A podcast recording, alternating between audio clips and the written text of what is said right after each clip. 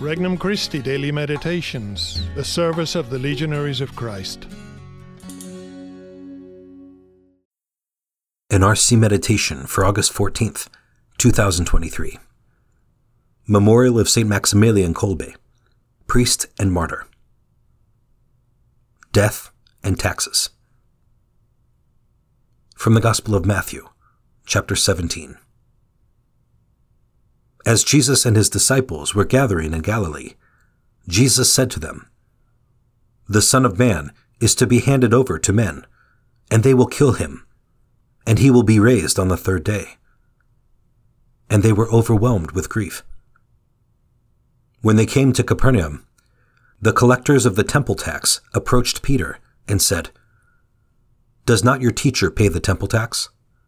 Yes, he said. When he came into the house, before he had time to speak, Jesus asked him, What is your opinion, Simon? From whom do the kings of the earth take tolls or census tax? From their subjects or from foreigners? When he said, From foreigners, Jesus said to him, Then the subjects are exempt. But that we may not offend them, go to the sea, drop in a hook, and take the first fish that comes up. Open its mouth, and you will find a coin worth twice the temple tax. Give that to them, for me and for you. Introductory Prayer Lord God, I believe in your presence here with me as I begin this moment of prayer. I hope in you. I know that you will always take care of me. I want this time with you to be a sign of my love for you. I seek only to please you, without desiring any spiritual consolation for myself. Petition Lord, help me to acknowledge your greatness with my words and actions. First reflection No tax loopholes, not even for Jesus. Jesus draws from Peter the admission the collectors of the temple tax did not consider him the Son of God, and that they did not consider the temple the house of his Father. They therefore thought he was subject to the tax. In effect, by obliging him to pay the tax, they implied that they considered him a foreigner. Joined with Jesus' prediction of his passion, the scene harkens back to the line from the opening of John's Gospel. He was in the world, and the world came to be through him but the world did not know him. He came to what was his own, but his own people did not accept him. How this must have broken the heart of Christ to find himself unwelcome among those he came to save. And how often we leave Christ alone in our churches and chapels, with no one to visit him or acknowledge his presence there. Second reflection a place where Christ is welcome. What does it mean for us to welcome Christ into our life? It must be more than a warm emotion. Rather, it must be opening ourselves to the presence of Him who comes to make His home among us and share our lives.